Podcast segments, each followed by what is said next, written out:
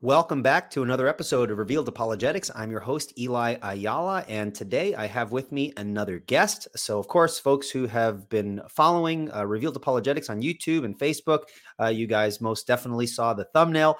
Um, I'm going to be having Dr. Jeffrey D. Johnson on with me to discuss the topic of natural theology and um, apologetics. And um, it's going to be right up that alley along the lines of presuppositional methodology and how we should properly understand uh, natural theology and and what are some of uh, some of its weaknesses? Why do presuppositionalists tend to um, be very cautious about how we use natural theology or whether it's appropriate that we should uh, that we should use it? So we're going to be talking about things along those lines. And um, so I'm very um, excited to have um, my guest on with me today. So let me just give a little bit of a background about um, who Jeffrey D. Johnson is.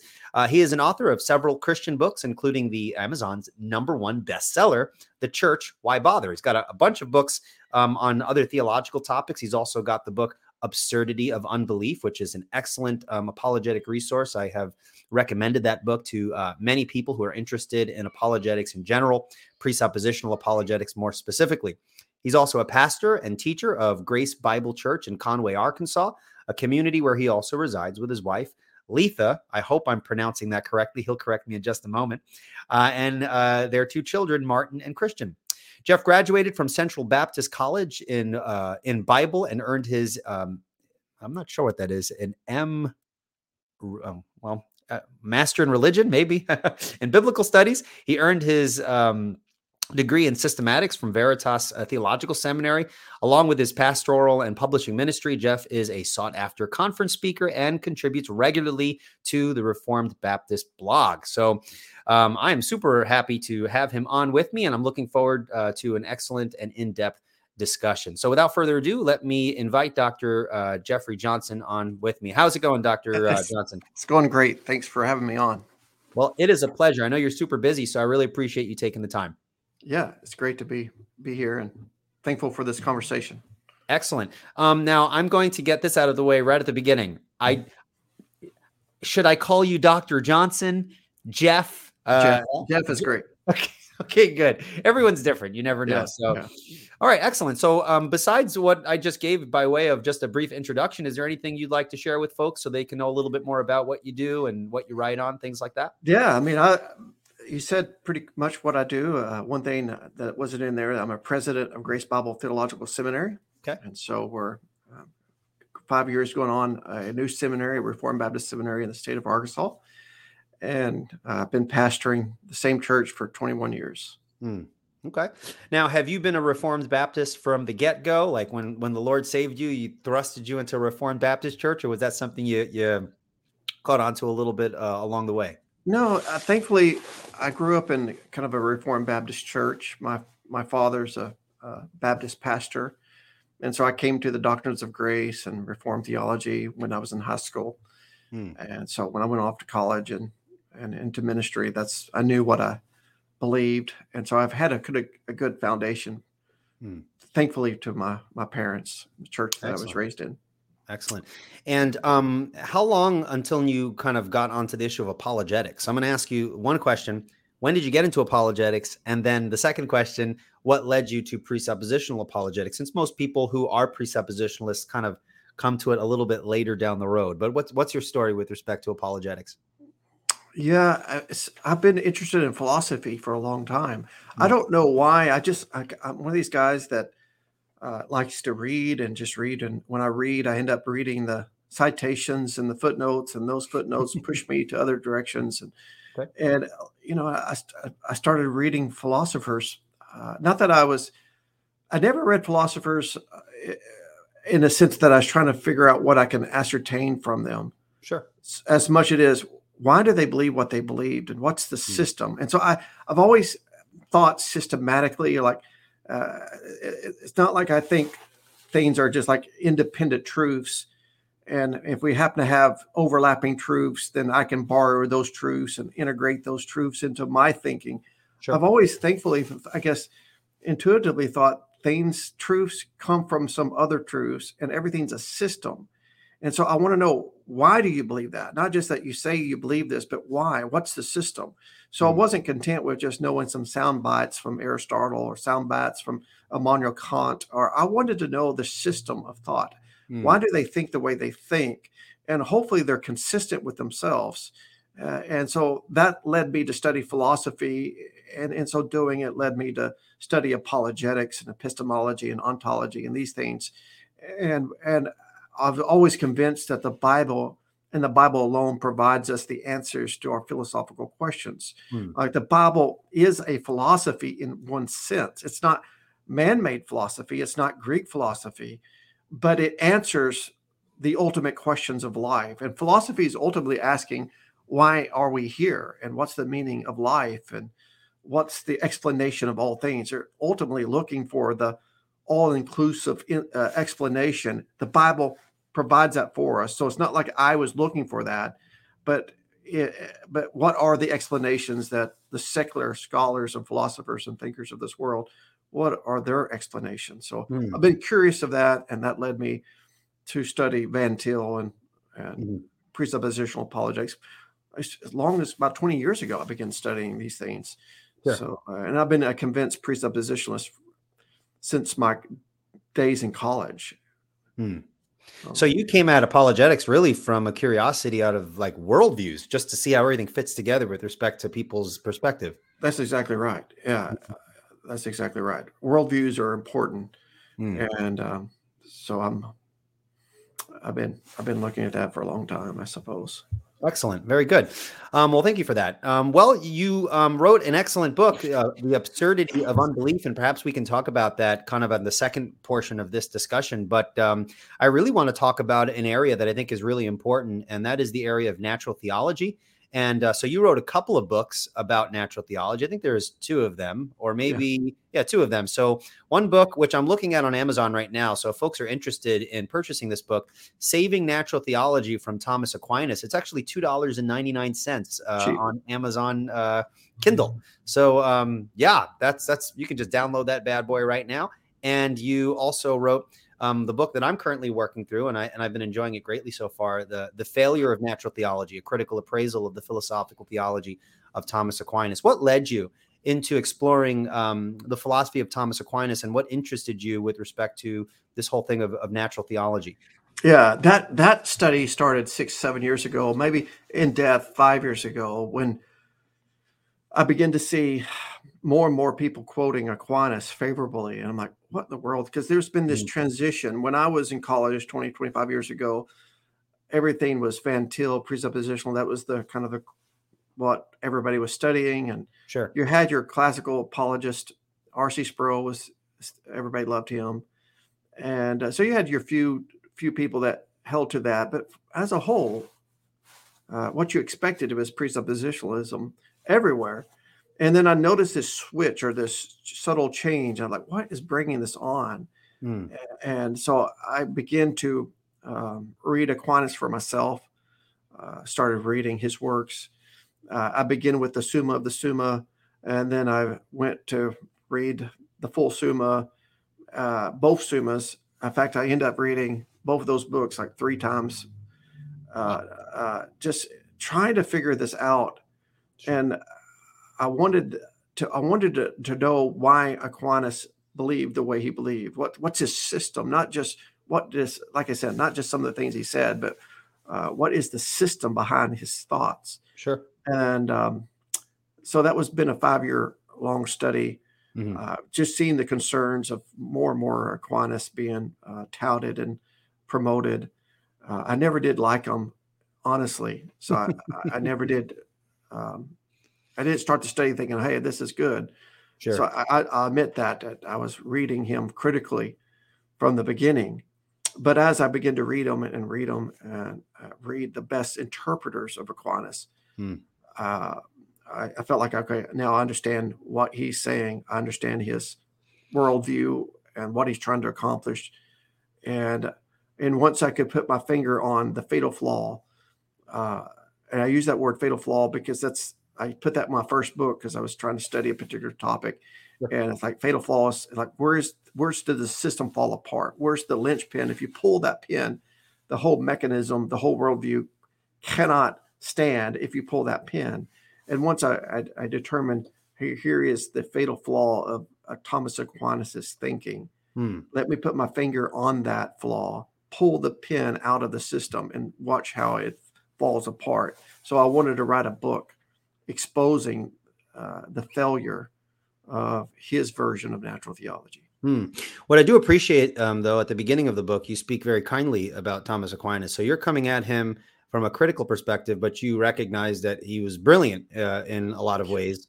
Um, I mean, he, he's definitely no slouch, um, but at the same time, uh, appreciating um, his intellectual contribution uh, doesn't mean we necessarily agree. So, um, so let's jump right into uh, some of the definitions and differentiations, and then kind of unpack um, what you think is uh, the problem with Thomas Aquinas' view of natural theology and, and how that affects the realm of apologetics, especially coming from the Reformed camp. So when you uh, you, you made mention before um, that you know it was all Van Til and and all this kind of Reformed apologetics, and then you saw kind of Thomas Aquinas being quoted here and used there. I would imagine you mean that within the context of like the Reformed community. That's right. That's right. Right.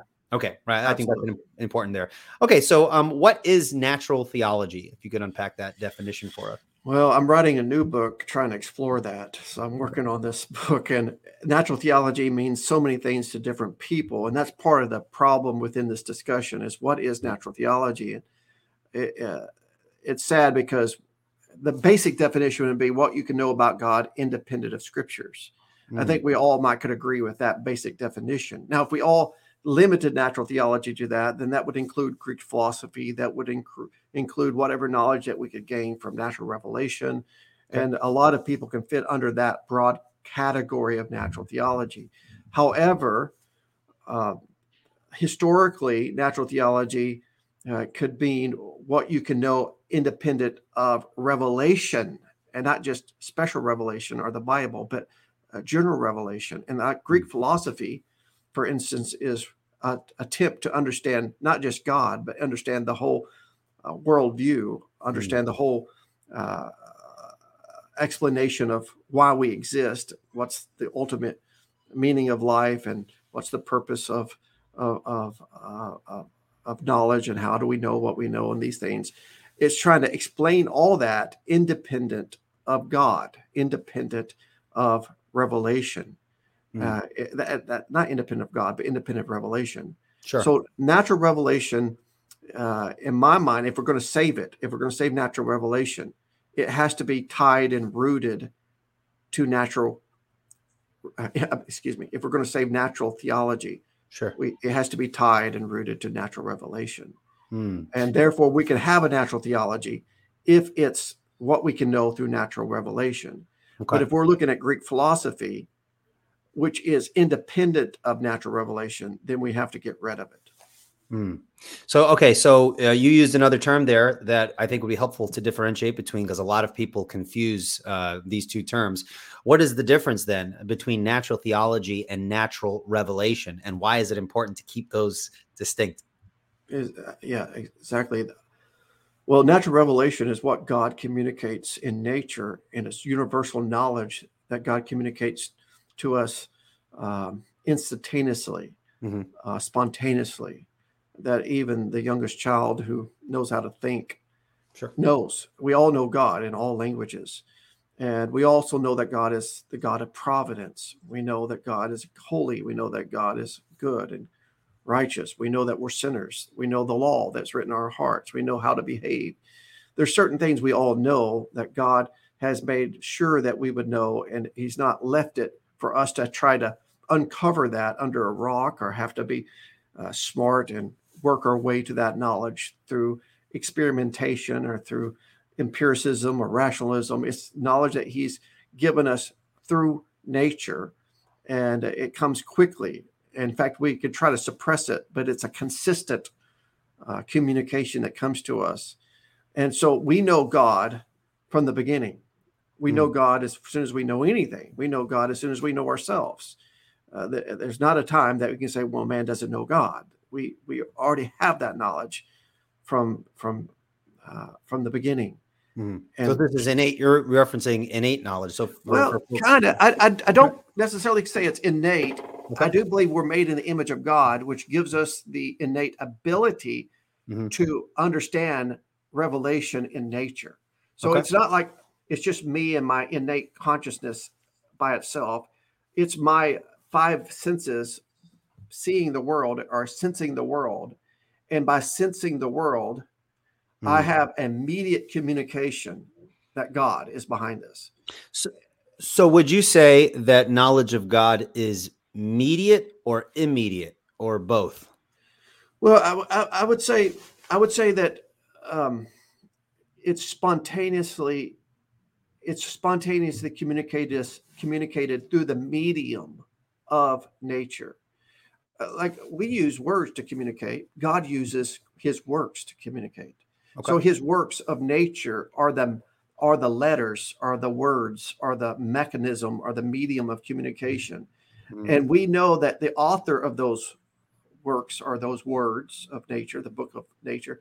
We know the author is God immediately. Like when my dad, my father calls me on the phone, he doesn't have to say, Hey, son, this is dad. Mm-hmm. I know immediately this is dad. Mm-hmm. Uh, when God's elect hear the voice of Christ, they know this is Christ. My sheep know my voice, Jesus says. We know. Uh, uh, when all humanity views creation, they know it, it, God is good at communicating, and they know this is God speaking. They know that this is God uh, that is behind the works, and so that's that is what I call spontaneous or quick. It, it's not a syllogism. It's not I have to work this out. I have to go. Well, let mm-hmm. me think about this. No, God is communicating, and we all know that God is behind this. And that is working with the fact that we're made in his image and we have the sense of God. And mm-hmm. so we have the law written in our conscience. So there's this, we're made as proper recipients of that communication. And so, as uh, that which we're made to be in the image of God is able to properly understand and interpret uh, the revelation, the mm-hmm. divine mm-hmm. revelation that comes from God through nature so that we know God. So, would you say there is a point at which uh, a person doesn't know God but comes to know God? No, is, no. Okay, no, so they, no, I mean you can okay. say there's a there's a point where a child doesn't have any language and conception, mm-hmm. and and there's a point that he the vocabulary once the vocabulary is in his head, the knowledge of God it fits that vocabulary. We can argue that. Okay, uh, we can argue that, but the Bible says that there's no language and there's no person that does not know Psalm 19 that mm-hmm. doesn't mm-hmm. know God. Yeah. That it's universal. It's not almost universal. It is universal. Okay. Uh, uh, and it, it, it's it's so effective. God is so effective in communicating that uh, the intellectual people know, and the uh, people who are struggling intellectually also know. That was a gentle way of putting it. the smart people know it, and the dumb people know it. yeah, that's right. Even I know. Even I. I mean, I'm, on the, I'm on the lower end of things, and even I know there's a God. that's, that's awesome.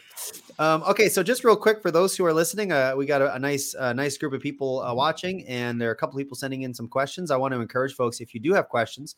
Um, Jeff has um, agreed to take some questions at the end, like we normally do on the show. So just make sure you preface your question with questions so that I can differentiate uh, your question from the rest of the comments. So thank you so much for folks sending in your question. We'll get to some of those towards the back end as we normally do. Um, all right, so we know what natural theology is, and we know what uh, natural revelation is. Natural theology is what we do, right? And uh, natural revelation is what God does. He reveals himself in, in various ways. Um, so, what is the problem uh, from a from a reformed pastor theologian's perspective? why would you caution reformed believers of adopting the natural theology of Thomas Aquinas?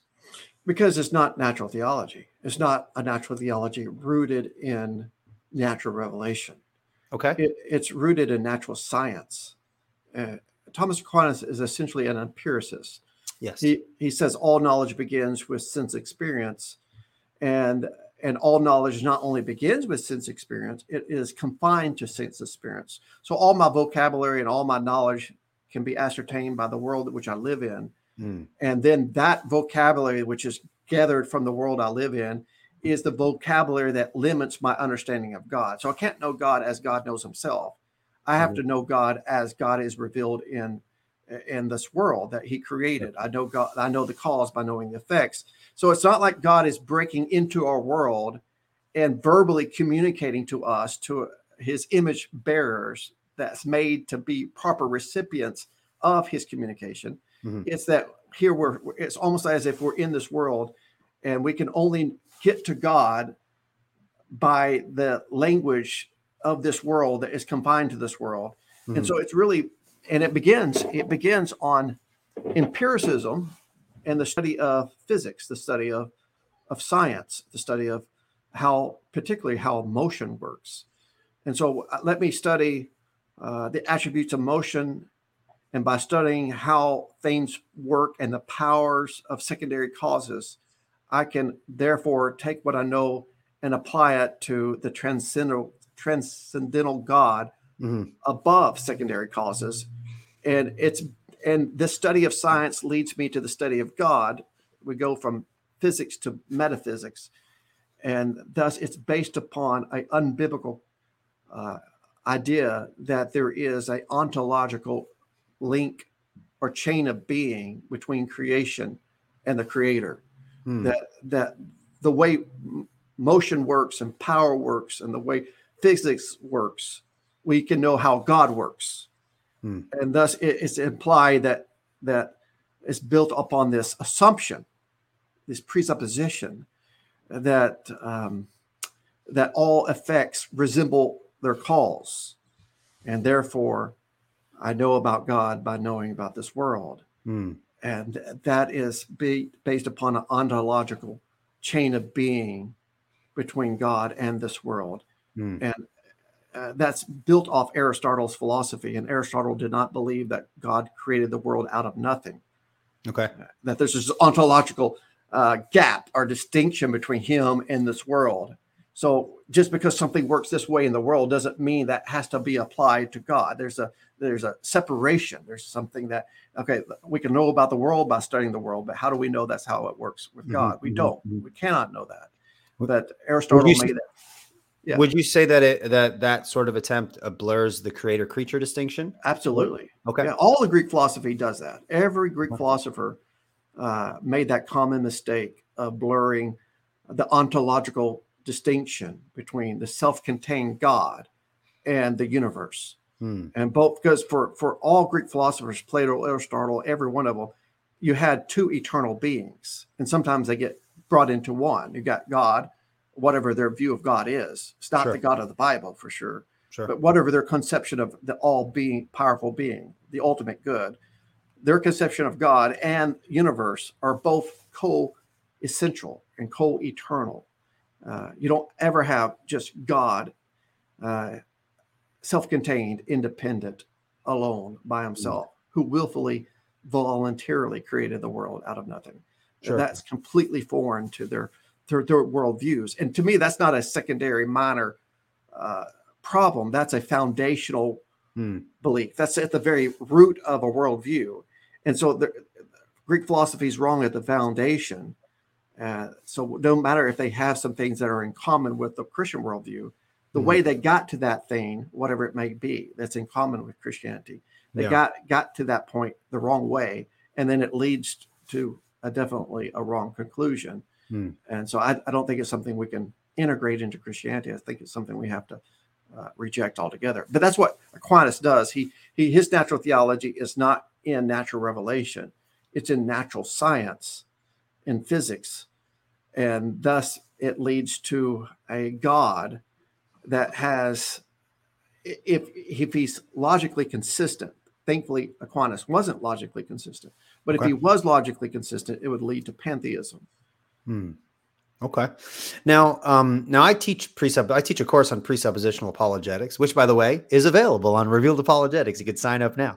Um, but um, I, when I do teach it, there is a section that I teach uh, called the twin poisons And the twin poisons I identify, which us as presuppositionalists typically um, identify as such, is the um, the twin poisons of autonomy and neutrality. Okay, so this kind of intermingles with uh, you know this issue of natural theology and what's entailed in the sort of thinking that is assumed when we engage mm-hmm. in that. That has some tie into apologetic methodology. So, um, do would you say that the practice of natural theology um, presupposes autonomy with respect to man's ability to learn about God? Um, and is that one of the things that you would say is, hey, this is another thing we need to be cautious of? Yeah, I mean, absolutely. I, I think the, there may be a way you can redeem natural theology again if mm-hmm. you root it in natural revelation, which takes our autonomy out of the equation. It puts our knowledge and on the knowledge of God, and it makes us dependent upon revelation. It's not that we can work our way through our uh, our wisdom, our self wisdom, or our ability to deduce to God. So we have become very dependent upon God, breaking out of his transcendental realm and coming into our world and communicating to us. We need him to speak to us if we're going to know who he is. Mm. And so I, am dependent upon God's revelation, both natural and special revelation. So that that takes away the autonomy, human autonomy. Okay. But also, you talked about us not being neutral. Uh, the fact that Calvin speaks about how God has revealed himself in nature and, and we are living in the theater of God. However, he makes it also clear that none of us have ever used that knowledge rightly. Sure. We're always twisting that knowledge and suppressing that knowledge. And, and I think that's true with Greek philosophy, is the prime example, though they knew God was the God of providence. And by, by the way, Acts 17 makes it clear that all men know that God is the God of providence. Providence is not one of those doctrines that you have to work your way through and figure out. It's one of those things that God tells us at the beginning. Hmm. We could just look at uh, look at uh, Acts 17 and talk about how you could just look at how God has arranged this world and how God sure. is the great provider. We know that that God is intimately and personally involved in the affairs of the world. He's not deistic. He's not absentee landlord. He's involved and he's watching and he's a caretaker. We know that. But Greek philosophy, all of the various uh, philosophical systems, has rejected divine providence. Hmm. And so that shows us that Calvin's right, that man doesn't even take what God reveals and works and builds on that, but rather uh, uh, pushes that knowledge aside and seeks to start with self and then work their way to God. And I try to explain in the book that you're going through the failure of natural theology that when you reject revelation and begin with pure empiricism or pure rationalism, let's start with agnosticism, like I know nothing, and let me figure out what I can learn through my senses or figure out what I can learn through logic on a blank slate. We're not going to get to the God of the Bible because we're going to either get to a God who's 100% fully transcendent which means he can't be personal, immanent. He can't okay. be near. He can't be the God of providence. Or we're going to get to a God that is entirely immanent and personal. We'll get to open theism, if you would. We'll get to a God who's just like us, but he's not holy. He's not transcendent. He's not the mm-hmm. creator.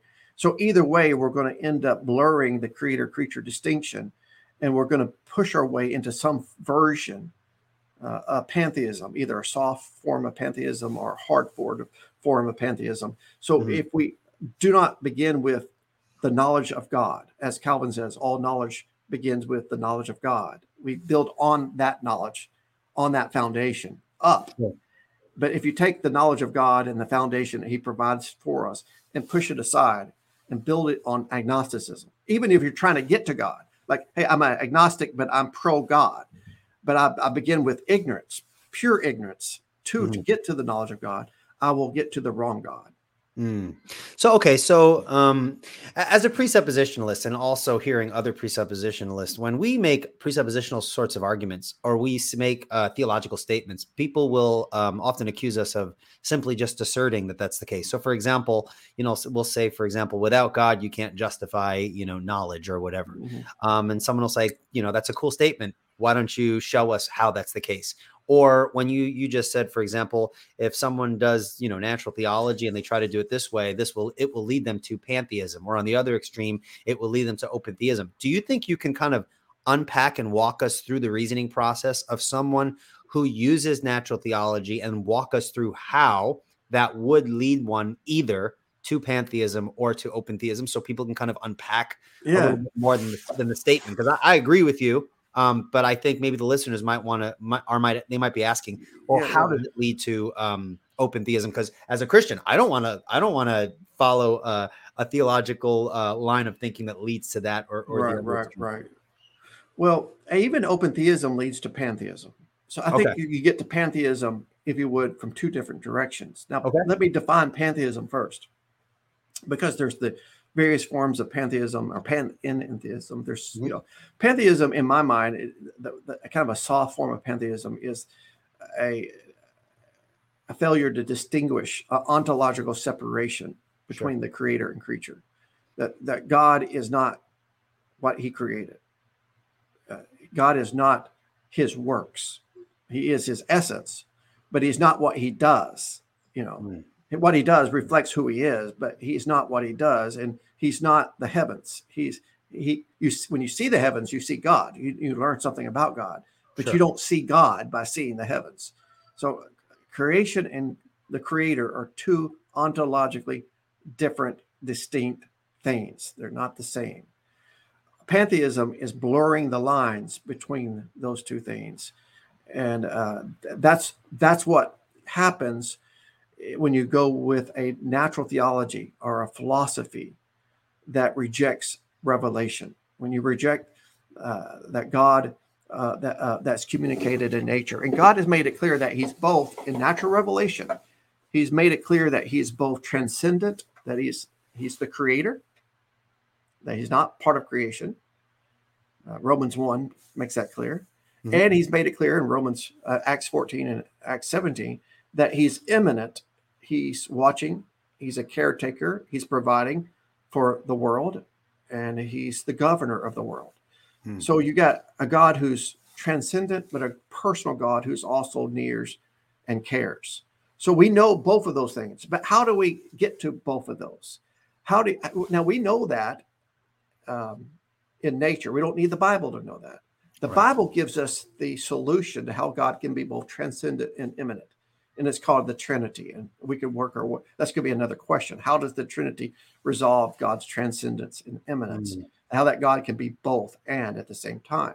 Well, the Trinity and the one and the many is that solution. But right. let's say we don't have the Bible, who doesn't that doesn't tell us about the Trinity, and we have natural revelation that tells us that God is transcendent, that He's immanent, that He's absolute, and He's also personal. We know that He's both. But philosophers want to know how can He be both? Right. How can he be both at the same time? And they have no explanation. They don't have the Trinity. And God doesn't owe us an explanation, by the way. Mm-hmm. It's just enough that he says, Hey, I am, and you know that I am. Trust me, submit to revelation, and you can know these things. You don't have to understand to submit.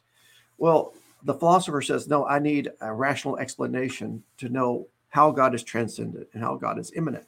But when they seek to make that explanation and rule out natural revelation to do so, they they start with the study of um, of creation and and science. And science science, if you're going to know God by studying the physics, you're going to get a God that's like physics. Mm. you're going to get you're going to get a God that's in physics.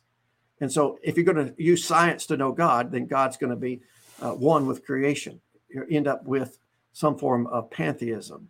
Mm. But let's say you want to, you know, um, say, well, God transcends science, and you want to make that kind of the exig- uh, existential leap, uh, to, uh, like Aquinas did, that God is the great first cause, and He's completely the opposite of all that He created. Uh, then all of a sudden, God is so transcendental. He's so transcendent. He's so opposite then there's nothing, in one sense, there's nothing that creation says that represents him at all. Mm-hmm. And that he becomes so wholly other that we he becomes wholly agnostic, wholly unknowable and, and ineffable. And then that type of God is so transcendent that um, all that we can know about him is what we know about him in creation. And so that that pushes God uh, to um, to be deistic, if you would, uh, and then then our knowledge of him of this deistic God is so uh, wrapped into the language of physics and of sense experience that that that ends up pushing us back into mm. uh, conflating the uh, God with creation. So either way, you're you're pushing to a deism or pantheism, and sometimes this deism leads back to pantheism, uh, and so it's not the God of the Bible. Yeah. Um, well, this is obviously a point of contention amongst Christians. There are a lot of Christians, even within the Reformed camp, that use natural theology and encourage others to do so. So, um, what do we do then with the believer who practices natural theology and says that, hey, this is actually a biblical way of doing things to to to look at the created order and theologize our way up to God? Um, how would you respond to Christian attempts to provide a biblical foundation for doing natural theology. One example that I often hear is Romans chapter one. How would you unpack that? Yeah, well, there's a lot of confusion because they mm-hmm. read, people reread. I read Romans 1 and Acts 14, Acts 17, Psalm 19, and go clearly, God communicates in nature. Mm-hmm. And, uh, and, and we just need to point out, though Thomas Aquinas would quote these verses. These verses are talking about natural revelation. He's talking mm. about natural science. Now, these verses are not proving natural science, it's proving natural revelation. Okay. And so it's it's totally different thing. What the philosophers did, and this is this is the bis, biggest misunderstanding when you read textbooks on natural theology. I've been reading one book on natural theology after the next, and they almost all do it. I could I could list you one name after another. They all they almost all do it. They they confuse natural revelation with natural theology, mm. and, and, or, and often natural revelation with natural science. And they'll they'll go to the philosophers who rejected divine providence and say, look, the philosophers were doing natural theology, and Acts 17, Paul's doing natural theology it's like, no, they're not doing the same thing at all. Okay. Paul in Acts 17 is referring to natural revelation. Hmm. And he said that you know that God is the God of providence. Uh, natural theology outside of natural revelation denies a divine caretaker, hmm. uh, the, the divine providence. So we have to make that distinction. But also, we'd say, okay, now that we we do admit as presuppositionalists that God does speak to us in nature, we confess natural revelation. But we need to say, now, though we all know these certain truths in nature, we ought to say, now th- that we in our sinful nature want to suppress that. We, we're trying to suppress that knowledge. But let's say we're not suppressing that. Hypothetically, that man is going to accept uh, the the foundation of natural revelation. Mm. Uh, and then we go say, okay, well then that's that that's fine. But one of the one of the difficulties of natural revelation, it's effective, it's universal, it's spontaneous, it's consistent. But one of the things it lacks is objectivity.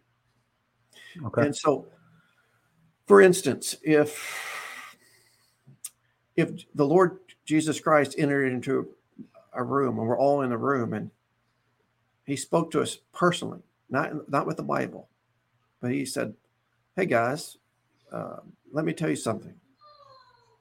And we all knew it.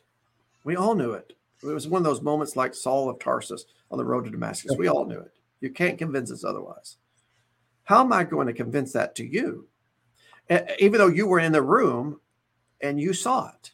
Mm-hmm. Well, you have the subjective certainty that you saw and had the same experience as I did. But none of us would have the objective certainty of that reality. Okay. All of humanity has the subjective certainty that God has spoken to them in nature. We all have it. But that doesn't ha- give us the objective uh, certainty that we can put into a proof or an argument. Okay. And so people want to objectify what they know subjectively. And when they seek to objectify what they already know, uh, it, it pushes them down a path of, of rejecting what they know. Okay. Let, let, let me try to prove that where they know that they, they don't need to prove it, they know it.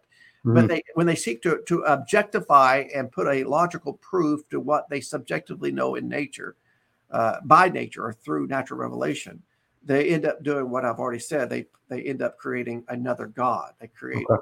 Uh, you know, a, a, god of pantheism. So it's like yeah, we don't want to throw out natural revelation.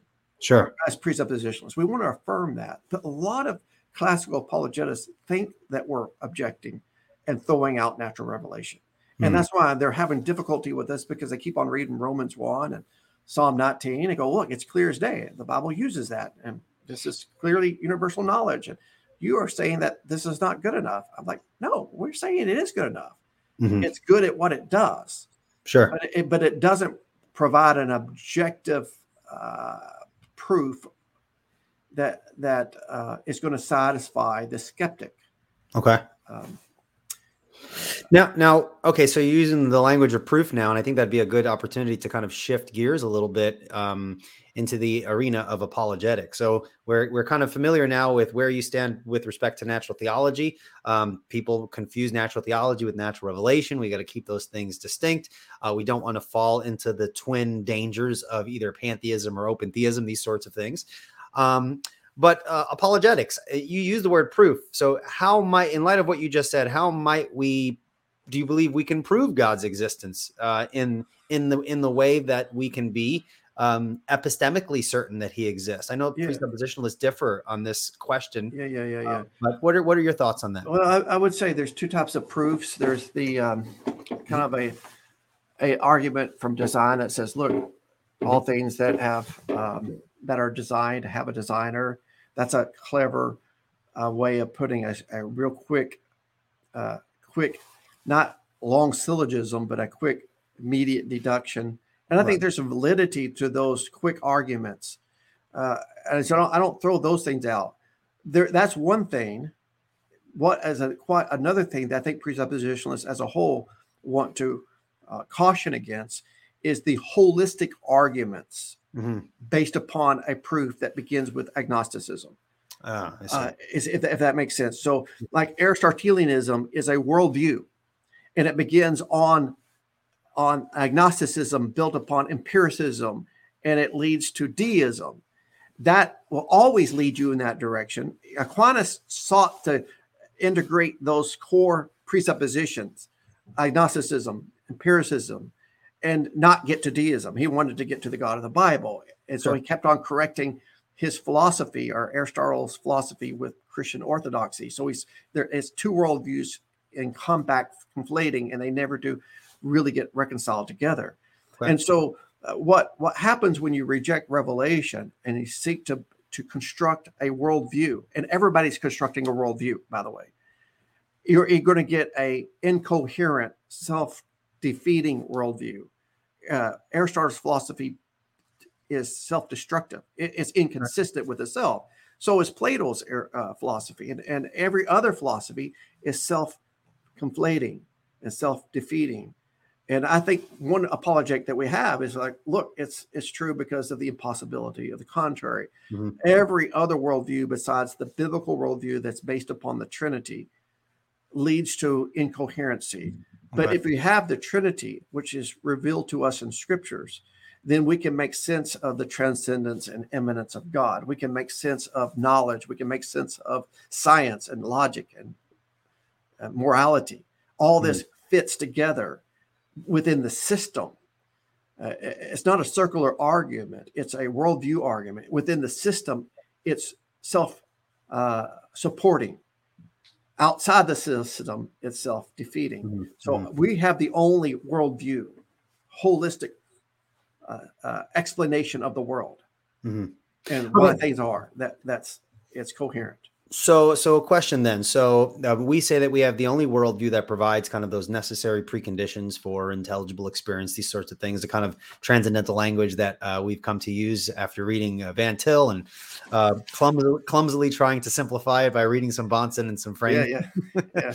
um, okay, so if you say we have the only the only worldview that can do these things, uh, what would you say to the person uh, who says, "Well, wait a second um, in order for you to know that that's the case, you need to refute every worldview out there. how do you know that, for example, the statement that your book is entitled, um, you know, the absurdity of unbelief? How do you know that unbelief is absurd? You have not refuted every form of unbelief. So how could you be in a position uh, to, yeah. to state that? How, would yeah. you respond to that? Yeah, because there's not an infinite amount of worldviews out there.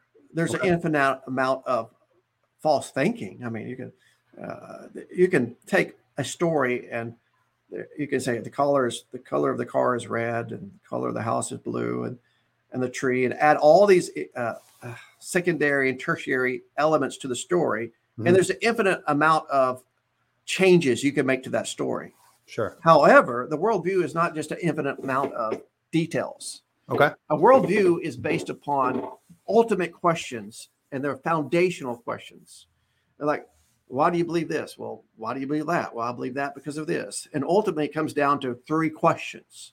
Okay. All philosophers, I mean, this is true. The, all philosophers reduce all of knowledge down to three ultimate questions. And those questions can ultimately be reduced to one question. Okay. Trinity, is there God?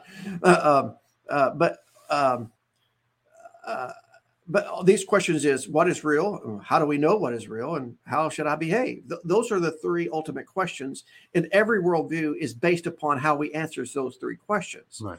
And so there's a combination of how you can answer those three questions but there's really only three questions. Mm-hmm. and and so the bible answers those questions and, and it gives us a solution that is not self-contradictory. Now if you don't give the biblical answers to those three questions and you go into atheism and pantheism and agnosticism and uh, whatever other ism, it comes down to like the question of how do we know what we know? There's only really three questions, 3 mm-hmm. answers: mm-hmm.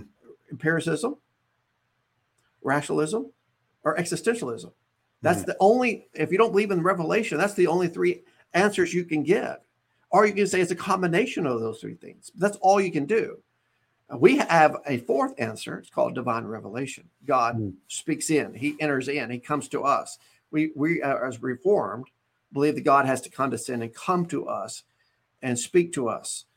But if you don't believe in God, you, are down to empiricism, rationalism, or existentialism.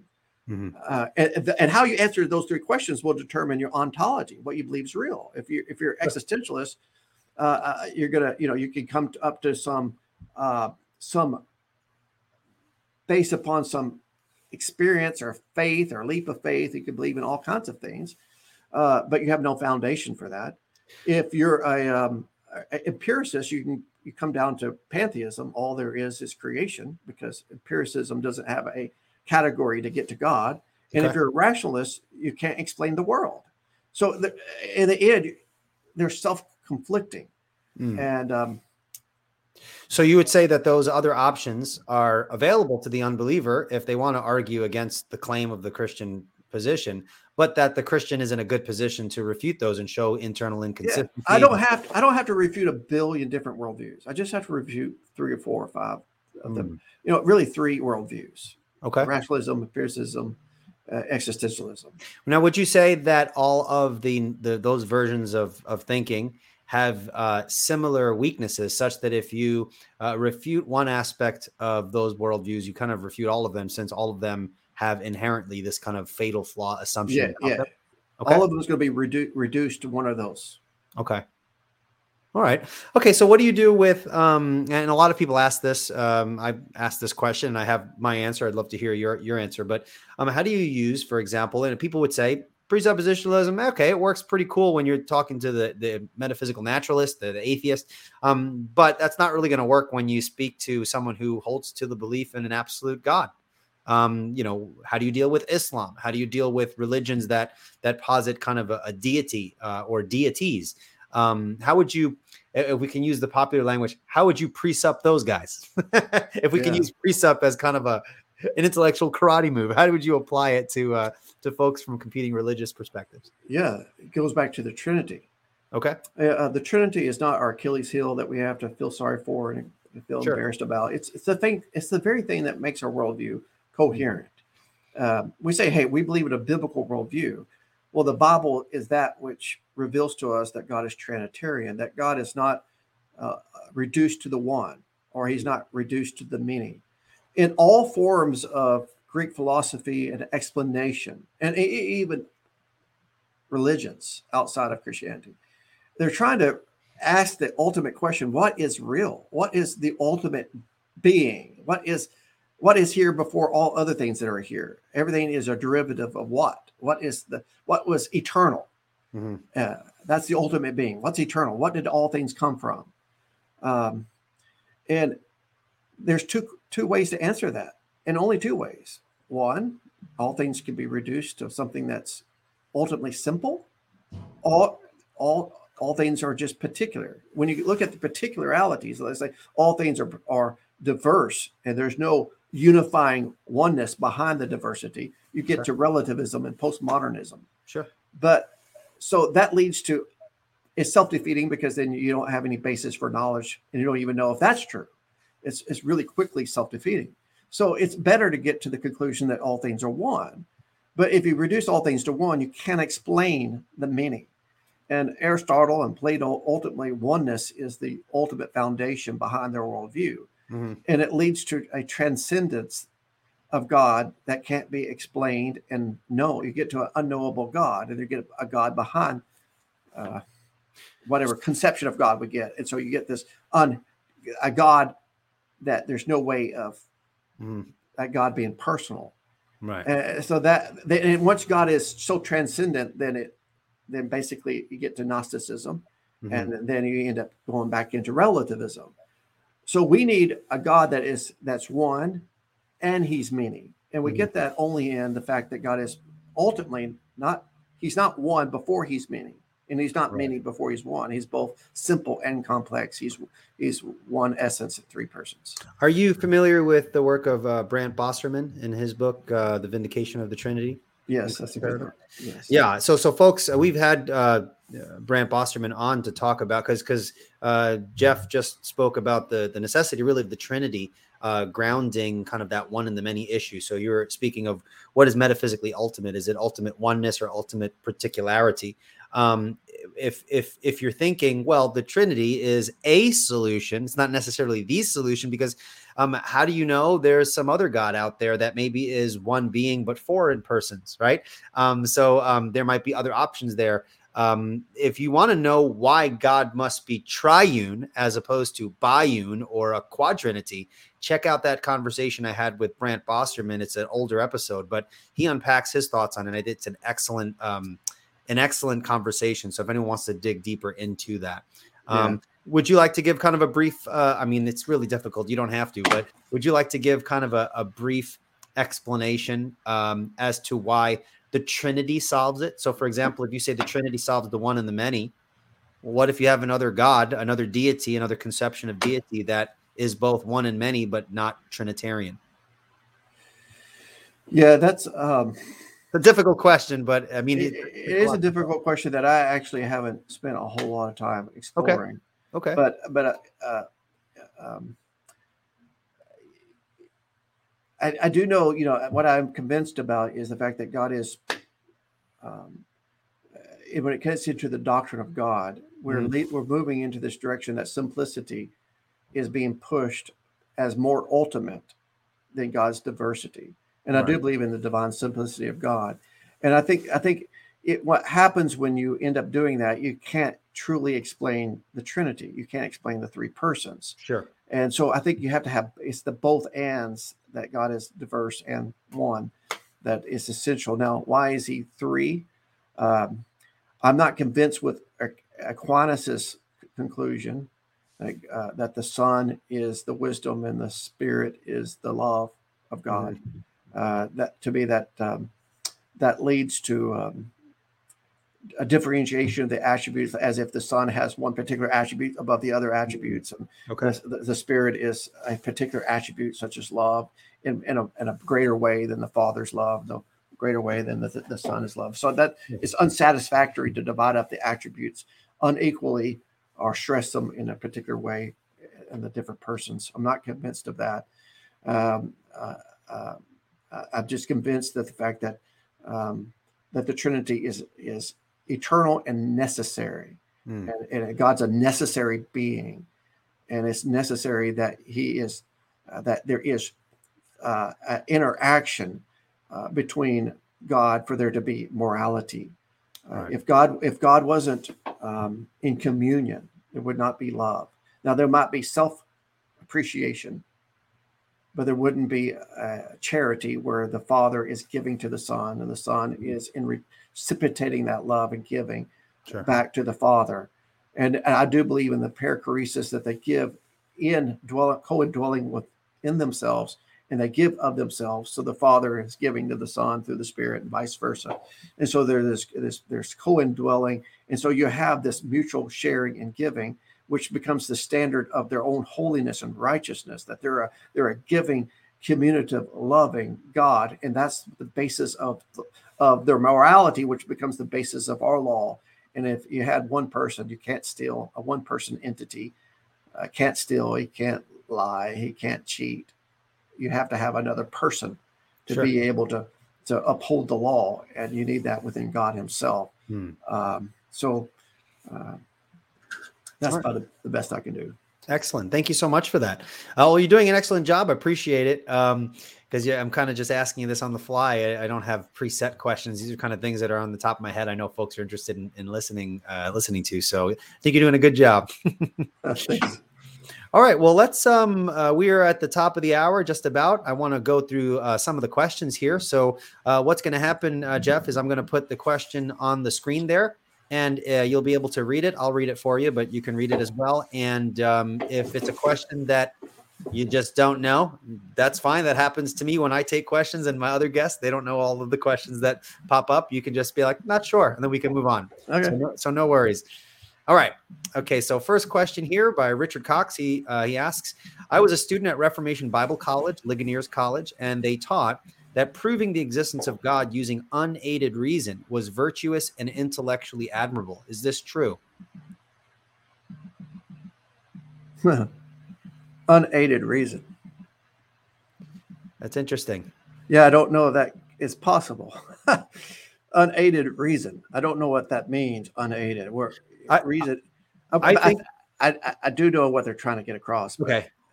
Technically speaking, unaided reason is like saying, um, uh, is like I don't know. It's, it's like technically unaided reason. It's like your reason is always going to be aided and slanted. There's no such thing as as neutrality, as we've mm-hmm. talked about. Okay. Um, so you're a so to be the, as Calvinists, the biggest thing that shapes our reason is not facts, but feelings. Okay. Uh, our love, our greatest love. That's why obedience is in scriptures is connected to knowledge, and knowledge is connected to obedience. You never have just pure knowledge mm-hmm. that doesn't lead to uh, obedience or a rejection of that knowledge. Uh, and so Calvin says the best hermeneutic is love or obedience. And the reason the natural man doesn't know God is not because he doesn't have the intellectual ability to know God, is because he hates God. Mm-hmm. And because of that hatred of God, he rejects intellectually, then rejects God.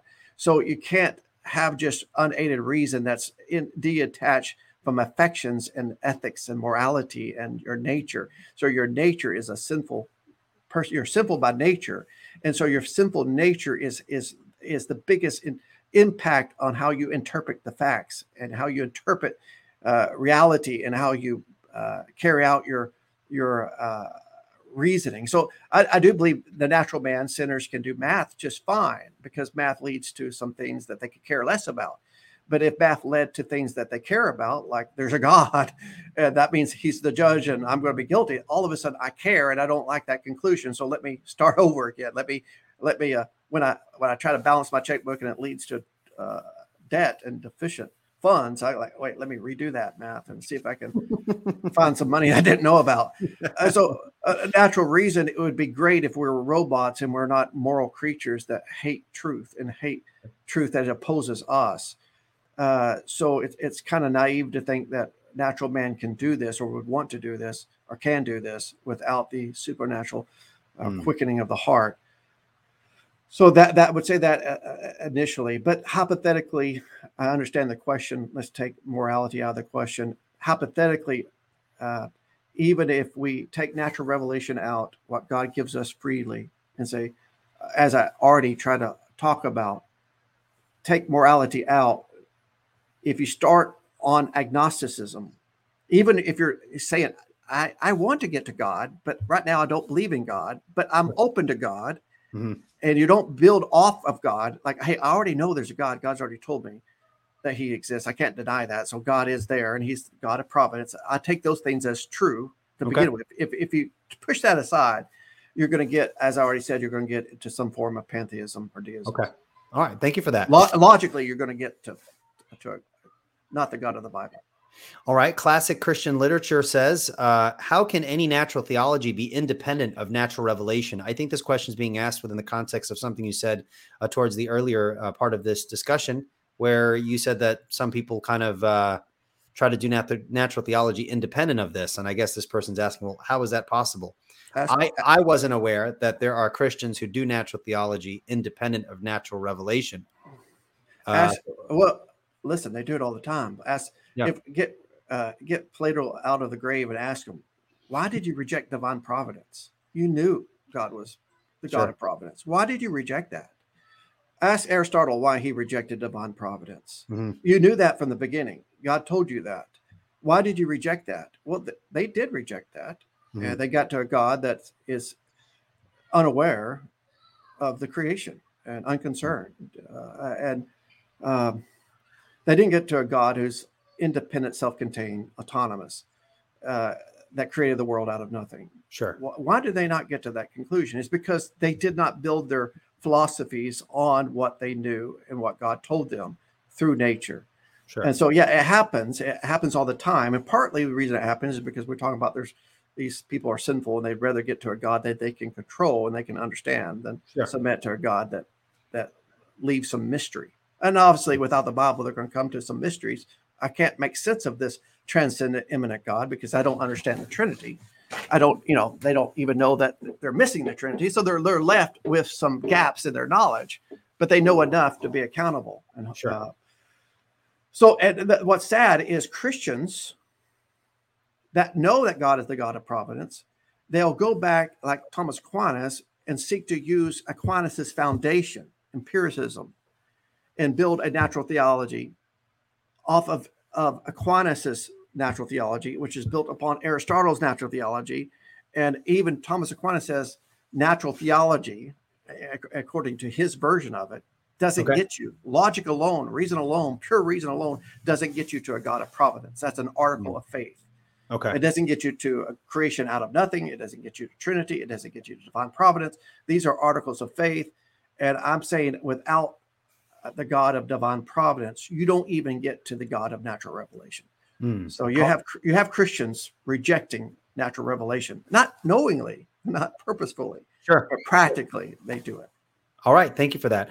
Uh, Richard Cox also asks, uh, why did Bahnsen deny that revelation is mediate in his debate with R.C. Sproul? I'm not sure if you're familiar with that debate. I'm not familiar with that debate. Yeah, All right, so I I, I, I want to kind of yeah, just for Bahnsen just a real quick comment. I'm very familiar with that debate, uh, and we want to be very careful. Uh, Dr. Bahnsen did not reject immediate knowledge. Um, he affirmed that both the knowledge of God is is immediate and mediate in in a sense.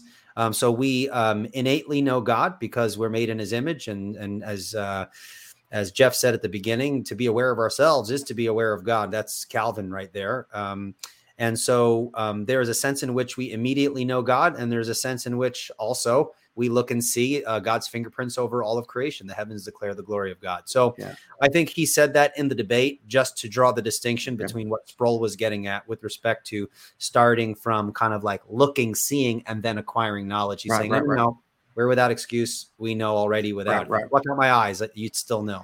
Yeah. Yeah. And, and to carry on on that, like my little nuance is this is that like when you hear your father's voice, you know it's your father, but God is using the method of your father speaking for you to know that it is your father because you mm. have that internal witness that this is your father. I, I think that's how this immediate, immediate, immediate work together. The fact that we're made in God's image and we see creation outside of us, these things pair perfectly together, and it happens spontaneously. Mm. Very good. Um, uh, Doherty Hylamorph. okay, I hope I pronounced that correctly. Uh, this person asks, "What are your thoughts on the Protestant Orthodox slash Scholastic reception of Thomas, their use of natural theology, etc.? One example would be Francis Turretin. I don't know if you understand the question. I do. Francis okay. Turretin did not accept Aquinas's natural theology. He accepted a version of natural theology rooted in natural revelation, but he he objectively he clearly objective uh, rejected natural uh, philosophy and mm. Aristotelianism. So to put them into the same category is a mischaracterization. Ter- Turretin, uh, I wouldn't put him as a presuppositionalist, but he's also not in the same category as Thomas Aquinas' version of natural theology. All right, thank you. Um, Corey asks Bahnsen seems to argue in his works that philosophy can be used under Christ's lordship. How does this differ from Thomas's use of philosophy? Well, we're not against philosophy. Philosophy is just asking questions. It's the love of wisdom, and mm. they're asking the right questions. What is real? How do we know what is real? What's you know? How should we behave? These questions are questions we all should ask. We should all be philosophers. We should all seek to know these things. So God has put it in our heart to ask such questions. So the problem is not philosophy as a, a, a as a discipline. Uh, philosoph- philosophical questions are not the problem. Philosophical answers are not the problem. Hmm. It's the problem of how you do philosophy. And Greek philosophy or secular philosophy, pagan philosophy, begins with the autonomy of man on agnosticism. Like, uh, and Christian philosophy, if we call it Christian philosophy, is built upon divine revelation. It starts with God revealing himself. And we begin with that as our presupposition, as our foundation. So okay. it's, it's, two starting, different starting positions. So actually, philosophy is not the problem. It's it's the method of how we hmm. answer our questions. That's right. And Bahnsen has a whole section in, in many of his books on revelational epistemology. So it's very much linked with revelation, how we know. All of these things are grounded in God's uh, revelation. Mm-hmm. Um, all right. So um, Hoyt asks a question How does a sensory deprived person who was born blind and deaf, I love these, these sorts of questions. uh, how does a sensory deprived person who was born blind and deaf receive natural revelation without the capability to observe nature and the heavens? Yeah. Hoyt, you ask some hard questions, but Hoyt, it's technically, of course, I know Hoyt is a good person. Okay. Okay. Um, uh, uh, Hoyt, um, I don't believe there is such a person. Hypothetically, hmm. that doesn't exist. Um, there's never been a person uh, uh, that doesn't have any of their five senses. Maybe right. blind, maybe deaf. My mother is deaf, by the way. Um, but where one one sense is not working properly, the other senses compensate. And so it would be hard, not to mention the fact that we're made in the image of God and we can't know anything without knowing God. So mm-hmm. we, we, we are a part of God's divine revelation. We are a part of creation ourselves. So we're walking testimonies of God's existence and power by just existing ourselves. So uh, God has made it clear that all people can know him because they can't uh, run from themselves. Hmm. So the question seems to suggest it's it's trying to set up a hypothetical scenario in which there might possibly be a person who does not have access to the knowledge of God because they don't have access to their senses aren't working. But as you mentioned before, uh, the knowledge of God is is immediate, it's spontaneous, and the very fact that we are we are ourselves revelation yeah. in character. It's it's known even if that yeah person did exist, uh, that person wouldn't escape the knowledge of God. Yeah, and I want to say too, you know, it, it, that there's a difference between immediate deduction that mm-hmm. happens spontaneously than a syllogism or a proof yeah. where you have to that you can be mistaken mistaken as a, a line of reasoning. An immediate deduction, like it's like uh, is true because of the impossibility of the contrary. Mm-hmm. Like if I know uh, that is that is wrong to kill, that means I need to preserve life if I know how I want to be treated, I know how I should treat others. It's sure. like it's like it's just a quick. And so I think uh, there's a sense that God has communicated to us, and we have that quick, spontaneous ability. Where we do have reason. God made us rational creatures. We do have the, the ability to go. I know that's true, but that's that's a whole different thing than to, to, to build a system upon uh, independent, autonomous reason from the ground up. Hmm. All right, very good. Uh, Big Yehuda asks a question Do you think Thomism is useless? It seems useless because it's extremely convoluted and therefore not even practically tra- transmission transmissible. Uh, well, that's a, uh, that's a good question. I, I mean, I, I want to throw it in the trash. I've spent five years studying Aquinas, and I, like I said, I admire the man as a person. I don't believe he was a Christian. He, um, as a system, he, he, he had a wrong view of the gospel, wrong view of the church, wrong view of salvation, wrong view of the sacraments, wrong view of heaven and hell, wrong view of sanctification. Uh, I mean, unorthodox positions that in his his theology, his theology is bad. And of course, I also believe his um, philosophy is bad. And so, uh, now does he have some truths? He believed in the uh, he believed in sovereignty of God. He certain things that we could say uh, we agree with. I don't even think his understanding of the Trinity is uh, is helpful, though he did believe in the Trinity. So there's things that you could pull out of him. I mean, I think there's things you can pull out of Aristotle. There's, I mean, he believed in science and and any unbelievers. It's not that saying we don't have some things that we agree with them on. Mm-hmm. It's, it's a, but why do they say this? The system in which they con- come to those conclusions is faulty and though they may have a element that we we can agree upon if you follow that element out to its logical conclusion because of the foundation which it was established it'll take us away from truth hmm. so as a system yes thomism is irreparable Mm. All right, thank you for that. Um, Jacob asks uh, Would Johnson posit that there are three wills or self consciousnesses in God? So that will would be located in the person rather than the nature. So if there are two wills in Christ, would he say two persons? No, I don't. I do not think there are three wills in God. I do think there is a single will with three, as John Owen uh, points out. I think John Owen uh, is the best on this topic. John Owen says there's one will that has three perspectives.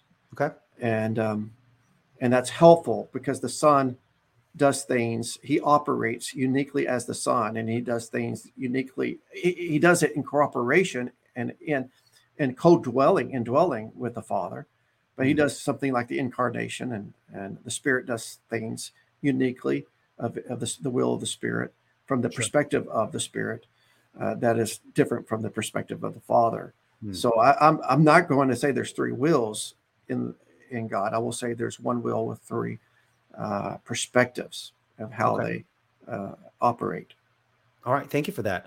Uh, Thomas asks Does Dr. Johnson believe we have direct access to reality, or do we have to rely on a lens as a medium between us and the world? It seems as though this question is a little Kantian in nature. I wonder if, if the person's making a kind of a noumenal, phenomenal distinction there. Yeah, it sounds like it. Um, uh, no, Thomas Aquinas would uh, end up putting that lens between us and God. And I would say no, that and he makes that lens creation itself. And Immanuel Kant would say no, there's a, a lens between us and creation. Hmm. So there's they would make us have two lenses. And, and when we, I say lens, I don't know exactly what you mean by that, but I'm taking sure. it to be some type of um, in, in intermediate knowledge that somehow doesn't give us direct access to the knowledge behind that knowledge. Okay. And so, no, I think we have immediate uh, awareness of creation through our senses. Hmm. All right, very good. Um, Moses, uh, not the actual Moses, he's not with us anymore, but Moses uh, asks, uh, um, I consider Aquinas a heretic regarding the gospel. Do you think his faulty natural theology affected his views on salvation, which formed the Roman Catholic gospel on sacraments and justification? I haven't come to that conclusion that his natural theology is what did it.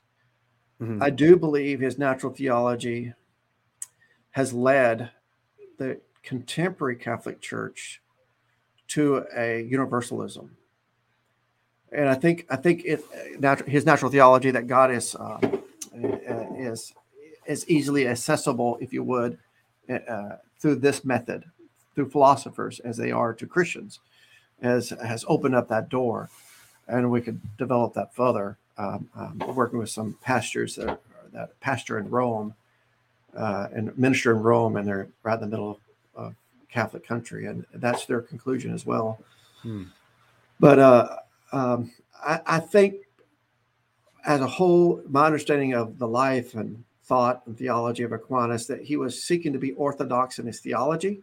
Okay. And he wasn't novel in his theology. He's not necessarily. I mean, in his Trinity, he was he was nuancing the Trinity in a ways that I don't know it was necessarily nuanced before him, and he he pushed things further along, but it wasn't necessarily he was novel in his theology, okay. though he he uh, articulated them and solidified a lot of the, the theology of the Catholic Church. So you have pre Thomas, post Thomas. I think in the Catholic Church, where his Summa becomes the kind of the quintessential textbook for mm. Catholicism after him. I'm convinced of that. I mean, the Council of Trent is basically uh, a republication of the Summa Theologica. uh, um, but I think what happens is he's got two worldviews uh, uh Catholic Orthodoxy and Aristotelianism, and he's mm. trying to push these things together. And I don't think his Catholic Orthodoxy is flowing out of it. I think it's rather he's trying to combine conflicting worldviews together and that leads his philosophical theology with a lot of self-inflicting conflict and unresolved tension. And he wrote a book at the end of his life towards the end of his life on uh, questions about power divine power. Mm-hmm. and he basically asks these questions of that that really he he he admits that there's there's no conclusion to. They're mysteries. Yeah. and I, I think they're contradictions all right. Thank you for that. There's just two more questions and then we wrap things up. You're doing an excellent job and I appreciate so much uh, your willingness to give me your time. You're doing doing great and this is really informative.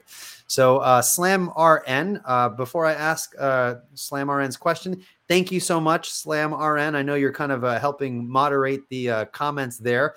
I don't get to really kind of follow the comments too much because I'm multitasking, asking the questions and doing other things. So I appreciate that. Um, all right. So Slam RN asks if Aquinas believed that Jesus died for his sins, wouldn't he be a Christian? And I think this question is uh, in relation to a comment you just said just a few moment ago, moments ago, where you uh, seem to suggest that you d- you don't even think that that Thomas Aquinas was was saved. Uh, uh are we understanding you correctly, or? Yeah, I don't think he was saved. No. Okay. We had okay. a false gospel. Okay. Um, he didn't believe that Christ died for his sins, not in the way that the Bible teaches it, as okay. imputation he didn't believe in imputation. He said it was impossible for Christ to, to legally take our sins and judicially cover the wrath of God for us. Christ died for our sins and not in the sense of a, a penal substitutionary atonement. He denied that, rejected that. Mm-hmm. Um, I don't think any Catholic interpreter of Thomas would say Thomas believed that. In fact, I think you just read the Summa and come to that conclusion yourself. Mm-hmm. But he did believe that Christ died for sins in, in a medicinal part, uh, uh in a, for a medicinal role, like like your medicine. Take your medicine, and it'll help you become holy. So mm-hmm. to be a Christian, to make it to heaven, you have to uh, be sanctified. You have to be purified, and you have to come to the realization that you're a sinner, and you need to uh, uh do works of satisfaction. You need to do some things that will uh, rid you of your sins and you got the the merit of the saints and you got the merit of Christ to help you. But what they that does, it helps you more of uh, in the process of sanctification. So his his death is important for you to become holy, mm. not to to take your sins off of your account and put it upon Christ, where Christ judicially takes the wrath of God on your place. He did not hold to that. Mm. So basically, he had an understanding of sanctification. Yeah, I wasn't familiar with uh, Thomas Aquinas's soteriology. That's interesting. Yeah. It's something I yeah. want to look into. Yeah, uh, good, good question, Slam. Uh, appreciate that. Um, all right, so one last question, and you survived. You successfully survived. Uh, well, that's not that's not the question. That, was an accident here. Let's see. Is. Yeah, well, I guess it's too late. It's up there. Has anyone read Aquinas's prayers to Mary? You'd puke. so clearly not a, not a Roman Catholic. Uh, okay, so the last question was. Uh, sorry about that. Uh, Jacob asks, uh, Mr. Johnson, are you familiar with Christopher Cleveland's thesis, Thomism in John Owen? Um, no, I am not.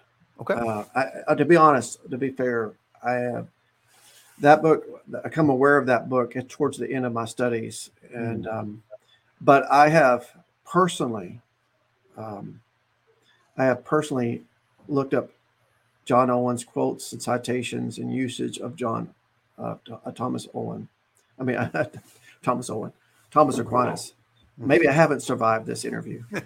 Thomas Owen. but uh, I have an appendix of my book, an appendix of my book, The Failure of Natural Theology, a lengthy section of John Owen on the scholasticism and on Thomas uh, Aquinas. And I titled that appendix number two, Owen Not Among the Scholastics, and where Owen blames the scholastics, and particularly he blames Thomas Aquinas for the integration of Aristotelianism into theology. Mm-hmm. And he is refuting it and says it has brought great harm to theology. And so there is, I know for certain that John Owen did not embrace the natural theology and the philosophical theology of um, of Thomas Aquinas. Now, did he, in the some of the language that he uses is about God uh, and the Trinity? Did he borrow some of that? That that could be argued. Sure. Uh, but as a as a worldview system, John Owen was not a Thomist. Hmm. All right. Well, thank you so much. That's the last of the questions, guys. Great questions, and thank you so much for behaving in the comments. As we all know how YouTube can be sometimes. Um, and uh, Jeff, I thought you did an excellent job, and I'd like to thank you once more for just giving me so much of your time. Yeah, thanks for having me on. It's been fun. Absolutely. And is there anything you'd like to point people in the direction of uh, a new project you're working on, or a past book that we haven't mentioned uh, when I introduced you? No, I'm, I'm working on a, a, another book on natural theology where I'm trying to clear up this from a positive, from a presuppositional position. What hmm. can we say about uh, natural theology? Sure. And and I would just encourage all you all those who are listening to um, go to freegracepress.com and look at my books. And if you want a 25% discount, use the word Aquinas and the discount code, and you'll get 25% off on my two books. See, Thomas Aquinas isn't useless. He can get you a discount. That's right. That's he's, right. He's useful for something. yeah. Uh, well, thank you so much, uh, Jeff. I appreciate you coming on. And folks, um, if you like this discussion and you've been blessed by the past conversations and interviews um, that I've had with various scholars and apologists and theologians, uh, please click the like button, share these videos. It definitely helps me out. And run over to uh, iTunes and write a nice review. If you're looking to support Revealed Apologetics financially, uh, there are a number of ways you can do it. It's very helpful to me and makes my job much easier. Um, so I definitely appreciate that. Uh, you can go over to revealedapologetics.com. Um, and there is a donate button there, as well as you can sign up for my presuppositional apologetics course, um, in which you uh, receive lectures, PowerPoints, and notes, and things like that. Um, we just opened up our premium version of the course where you will be meeting with me uh, once a week, and we unpack in more detail the contents of uh, the weekly courses and lectures. So um, that's a couple of ways you can support Revealed Apologetics. I greatly appreciate it. But other than that, appreciate your prayers and support. And thank you so much, everyone, for uh, taking the time to listen in. That's all for this episode. Take care. God bless. Bye bye.